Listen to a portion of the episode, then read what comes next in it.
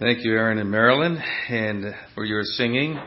And we want to look tonight, as we have been able to do this week, in the area of revival in our personal lives and in the lives and testimonies of our families, and now tonight in the life of our assembly, in our gathering, in our corporate gathering for our Lord. What a privilege it is to live for Him. And I want to go, first of all, to Ephesians chapter 4, verses 15 and 16.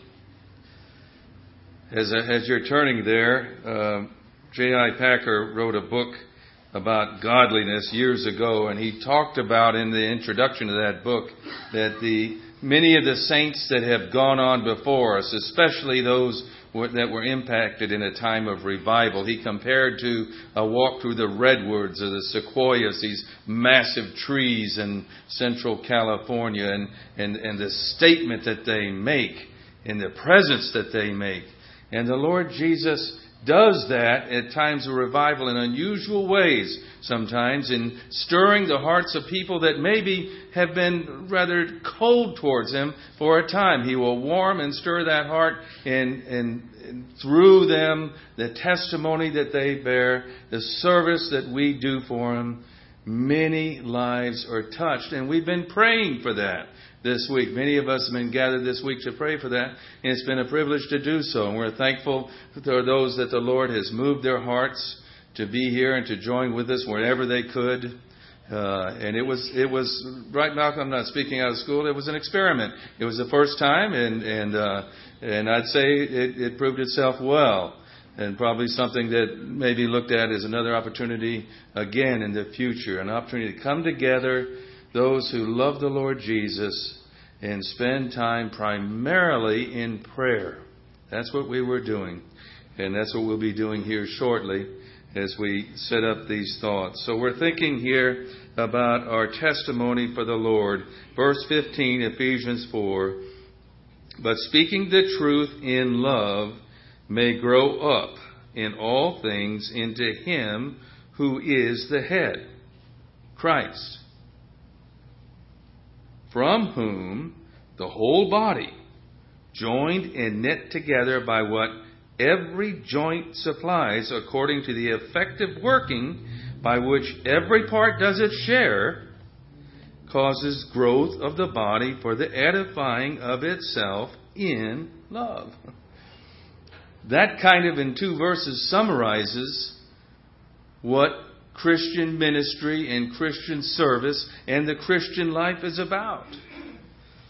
And you notice what I like to think of it is that, that it's all inclusive. The Lord wants to use all of us.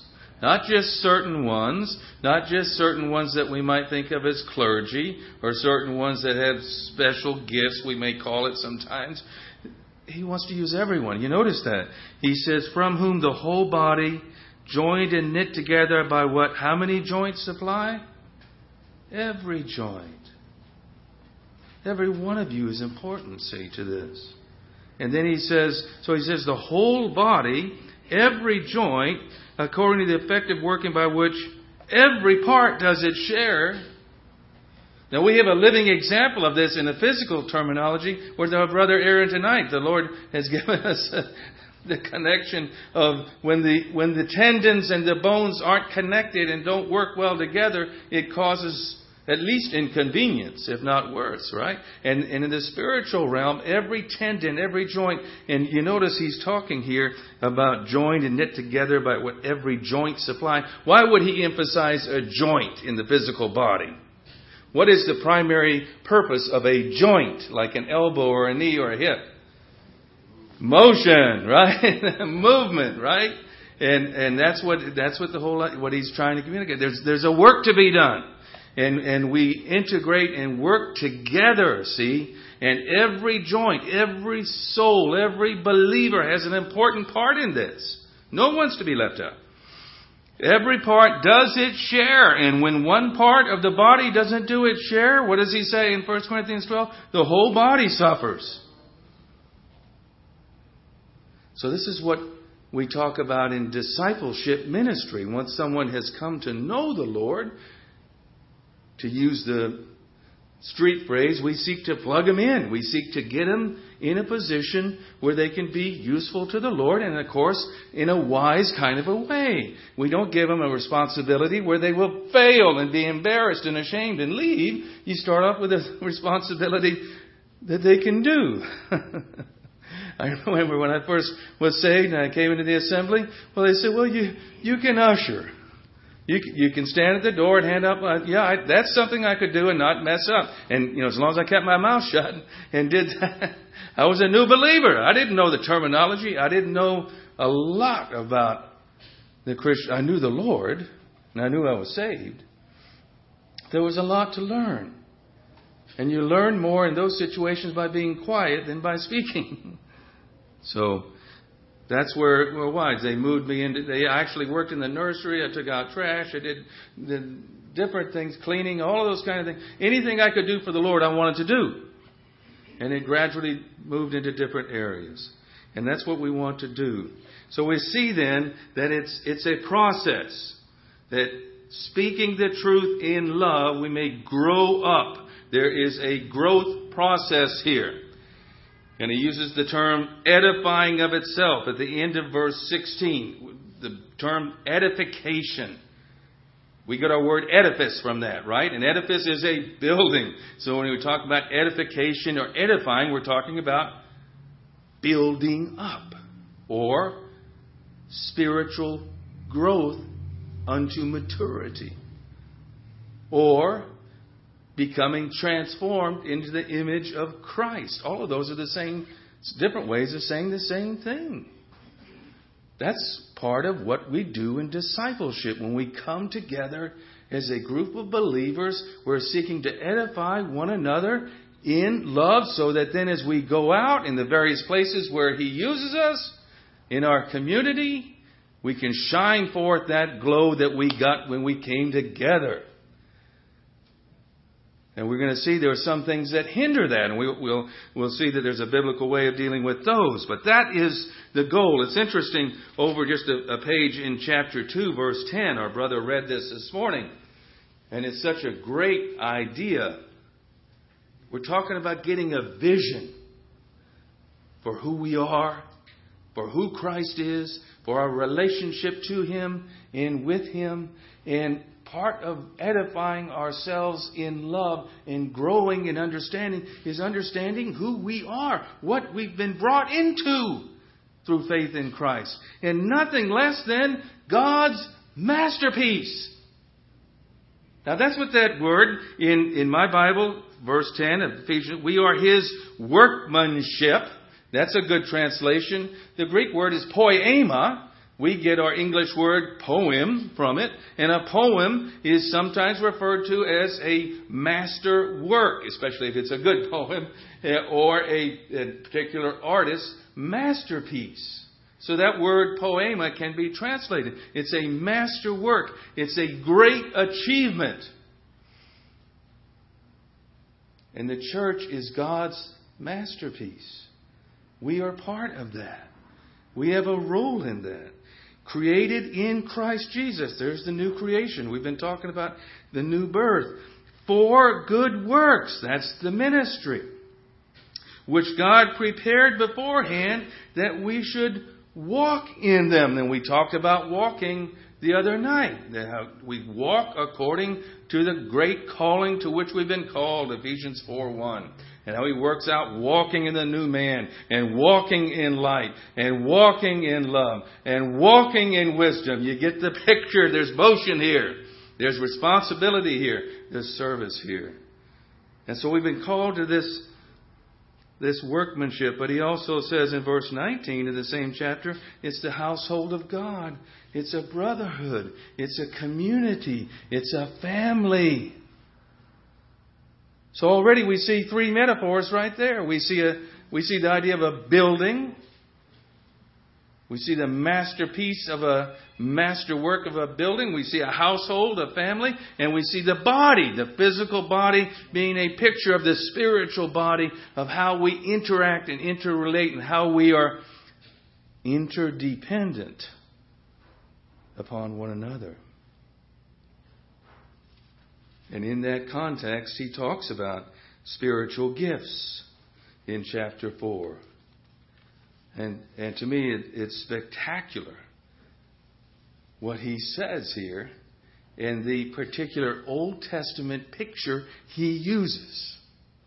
I don't know if you've studied Ephesians 4 1 to 16 anytime lately, but the particular Old Testament metaphor or picture or illustration he uses is Psalm, it's one verse out of Psalm 68 which is a majestic psalm of our Lord's coming in his millennial reign. That's the primary purpose of the psalm. It divides into two main parts. First, his deliverance from, from Egypt and in, in, at Sinai and his taking into the conquest in the land, which ended up in them being put out of the land. And that's where verse 18 that he quotes in. And then the second half of the psalm hasn't been fulfilled yet. And I believe Psalm 68 and Psalm 69 go together. Psalm 69, the psalm of our Lord's humiliation and suffering. Psalm 68, his glorification. You say, well, that's reversed chronologically. No, but in God's mind, the glorification is because of the humiliation, see? Psalm 22, it's just the other way around. The humiliation, then the glorification.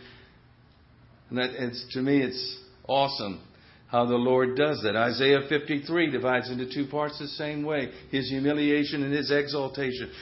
Philippians 2, his humiliation and his exaltation. Psalm 68 and 69, I think, go together in that way. And he uses Psalm 68 talking about Christ's gift, verse 7 of chapter 4. But to each one of us. How many of us? Thank you. Each one of us Grace was given according to the measure of Christ's gift. Whose gift is it? It's Christ's gift, never ours. And we don't go to Him and tell Him what we want. We may pray for a particular gift, but we received what He gives us. And each one of us, it's different. And no one's one gift is any more important than the other gift. He talks about apostles, he talks about prophets, evangelists, pastors, and teachers. Not everyone is an evangelist. Not everyone is a pastor and teacher. Not everyone has the gift of administration. Not everyone has the gift of mercy. We have different gifts. And of course, it would be very selfish to exalt just our gifts, say, well, ours is the most important because it's the one I have, right? No, all of them are important. That's the flesh, right? That's old man thinking. And so if we're edifying one another in love, I should be wanting to help you Find your gift and find an avenue for you to use it in the local body unto the glory of Christ, unto the edification of the entire body. Esteeming others better than ourselves. We talked about that the other night. And so all of this is through Christ. We might say John 15, the, the story of the vine and the branches. Some call that a parable. Gooding does, calls it a parable, but the whole illustration that, that our guidance, our nurturing, our protection, our, our fruitfulness in fulfilling our calling is as we abide in Christ, the vine. That's the key. And, and as we abide in Christ, we will have more concern for our brethren, each one of us. See? So that's the process. That's what's going on. That's what God's master work is about. In 1 Corinthians chapter 1 verse 9, he says, "You have been called to this into the fellowship of his son." Whoa. The sharing together with the son of God. He considers us a sharing together with him in this. That's an awesome privilege and it's an awesome responsibility. And so, since we know we live in a world of sin, and we know that we have an old nature that is prone to be influenced by sin, and we tend to fail, what are some of the things that would hinder? We talked that one of the themes of this particular day is things that would hinder that particular work of the assembly or how we can maybe do things differently to improve upon it. And the first I would suggest we might go to Matthew chapter 18, because in Matthew chapter 18, we see a particular area of offenses. I'm going to deal with this around three things seek reconciliation, seek restoration, seek evangelism, and edification. I'm building around those three concepts.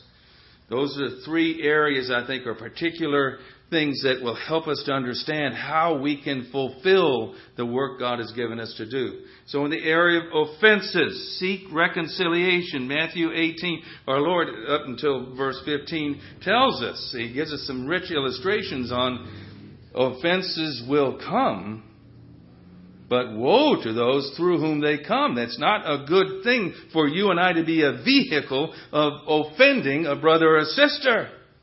Not in God's eyes. We may make justification for it, but God doesn't like that because He sees us as a body. He sees us all knit together. He's not going to hurt one part of the body and, and expect the body to continue on, see? So he says in verse 15, moreover, and this is that three step process of reconciling with someone who has sinned against us or offended us.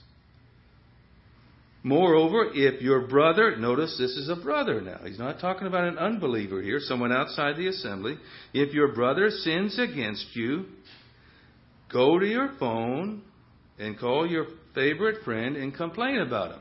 Is that what it says? No?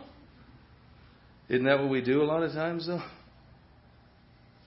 Start a gossip about this brother or sister, which makes the reconciliation that much harder to complete. See, if we would just follow the scripture, in some senses, this scripture is so simple, but in other senses, it's hard to obey for some reason.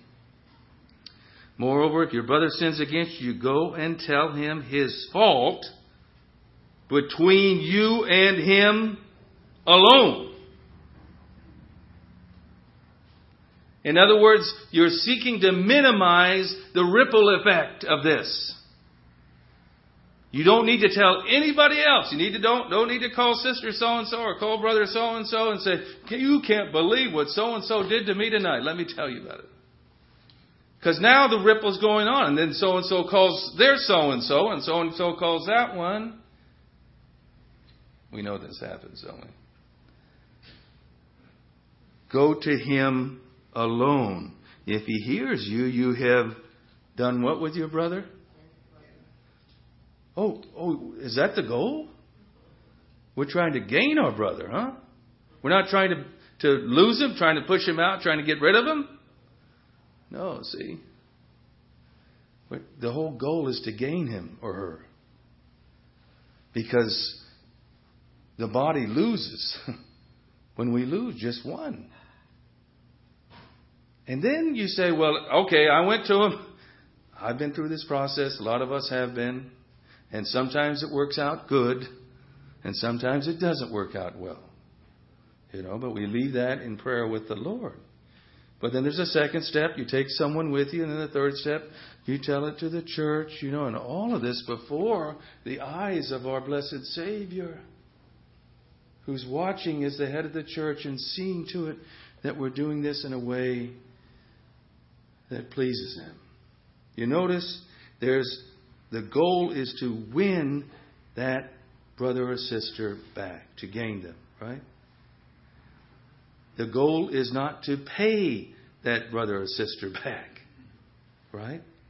Vengeance is mine, I will repay, saith the Lord.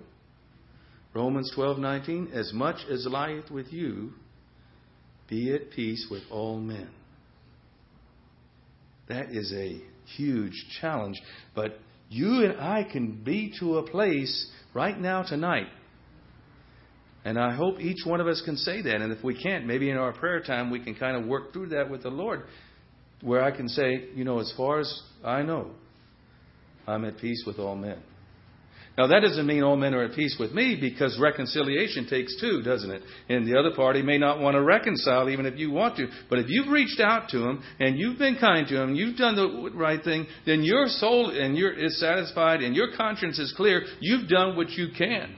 Brother Alan Malchuk is a biblical counselor up in the Carolinas, and we had a chance to visit. I haven't seen him in years, and talked to him earlier this year. He's a dear brother and loves the Lord, and, and has helped many people with scriptural counseling. and and we were talking about some things, and he he told he, of a particular brother. He said, "I told the brother, I said, you've done what you can. Let it go." And and I thought, yeah, I like that. There's a freedom to that. There's a release. You've done what you can. Let it go. Move on. See. But you can't do that until you've done what the Lord asks us to do, our part of it first, right? But as much as lieth with us, be at peace with all men. And sometimes, as the Old Testament gives us principles, there's restitution involved. Now, that restitution can work out in different ways, depending on what the offense is. And the Bible talks about, you know, if, if it's the oxen, you replace the oxen, and if it's different things in their agrarian economy. But the principle is there that restitution, fourfold sometimes, and different things that we have in the law.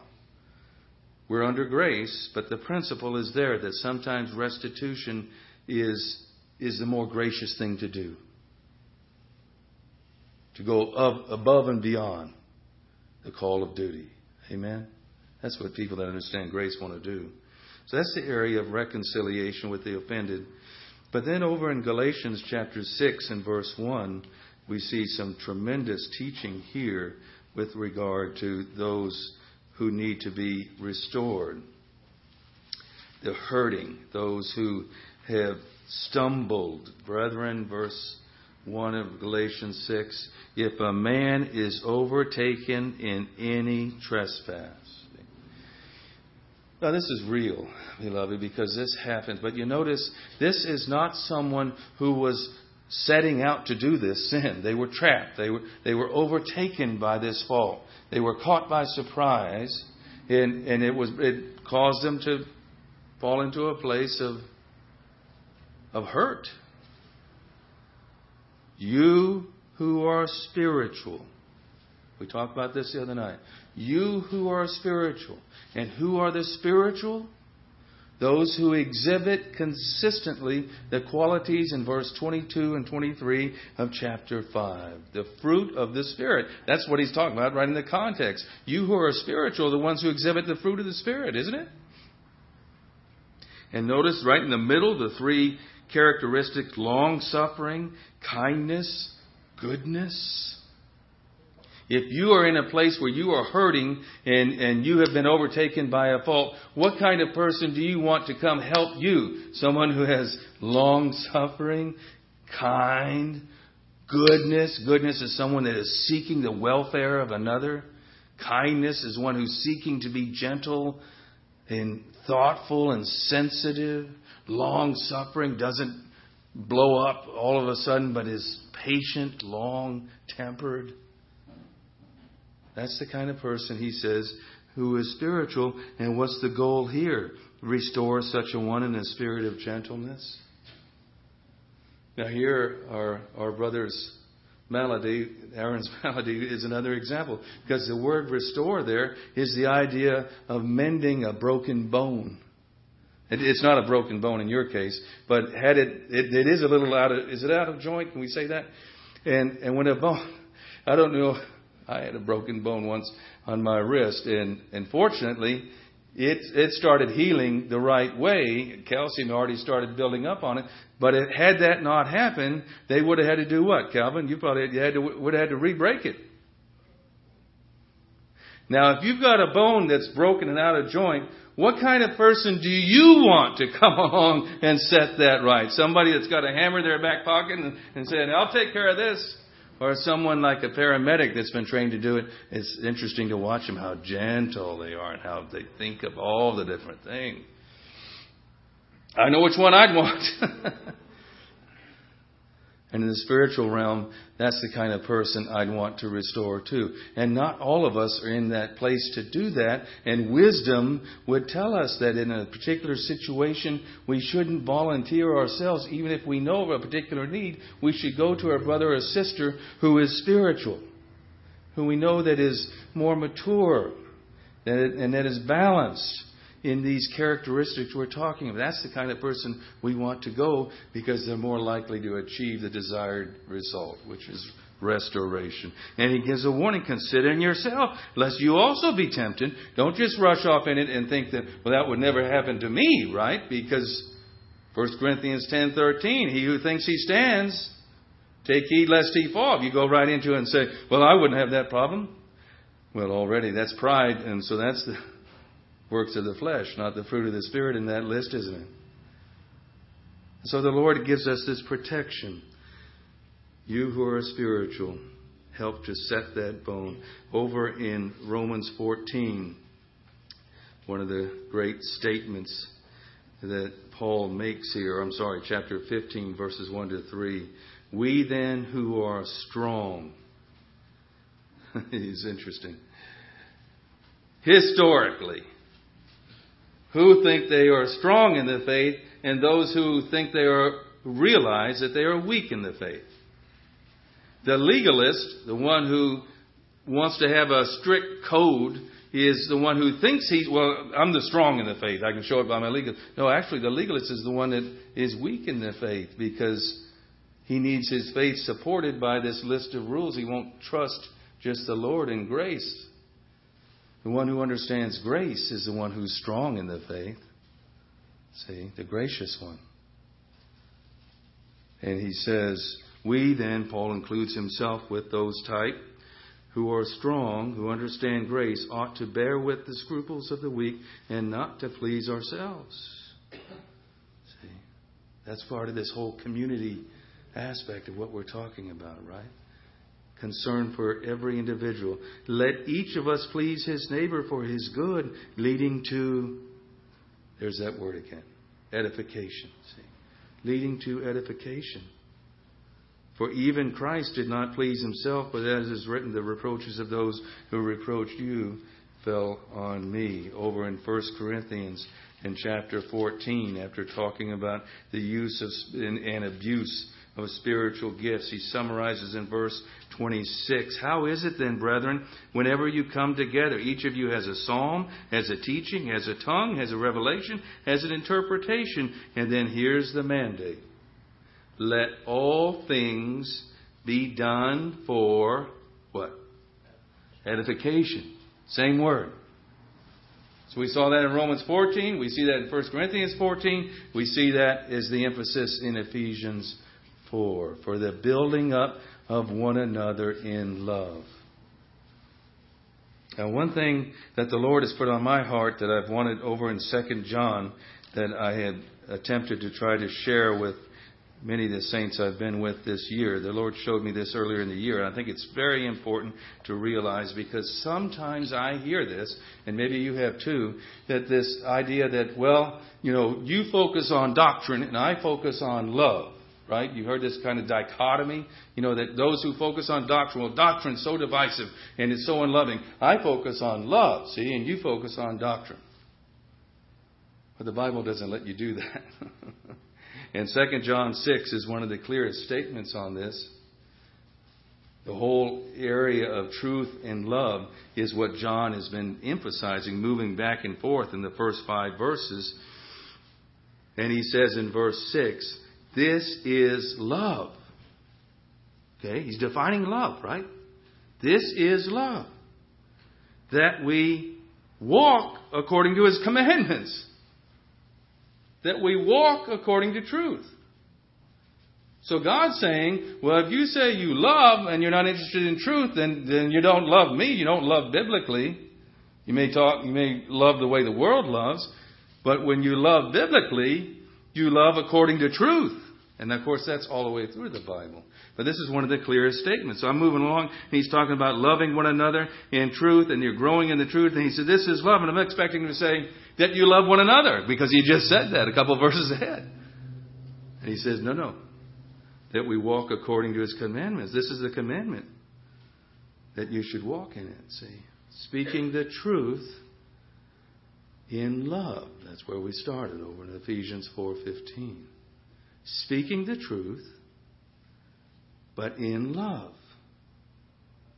All of this part of the service of the work, the equipping of the saints for the work of the ministry that we've been called to in the assembly. It's a rich, fulfilling, enormous privilege, beloved. May we catch the vision of it. We didn't spend time on it, but we have in other earlier meetings today seeking evangelism. Our brother did that very well this afternoon. And seeking edification. Ron covered that some this morning. So seeking reconciliation, seeking to be a party in restoration, seeking the evangelism, the sharing the gospel with the lost, and the edification ministry of building up, discipling those who come to Christ. All of that is what the giftedness of the body is about, see. Edifying itself in love. Why? To the glory of God the Father and His Son, Jesus Christ our Lord. Amen.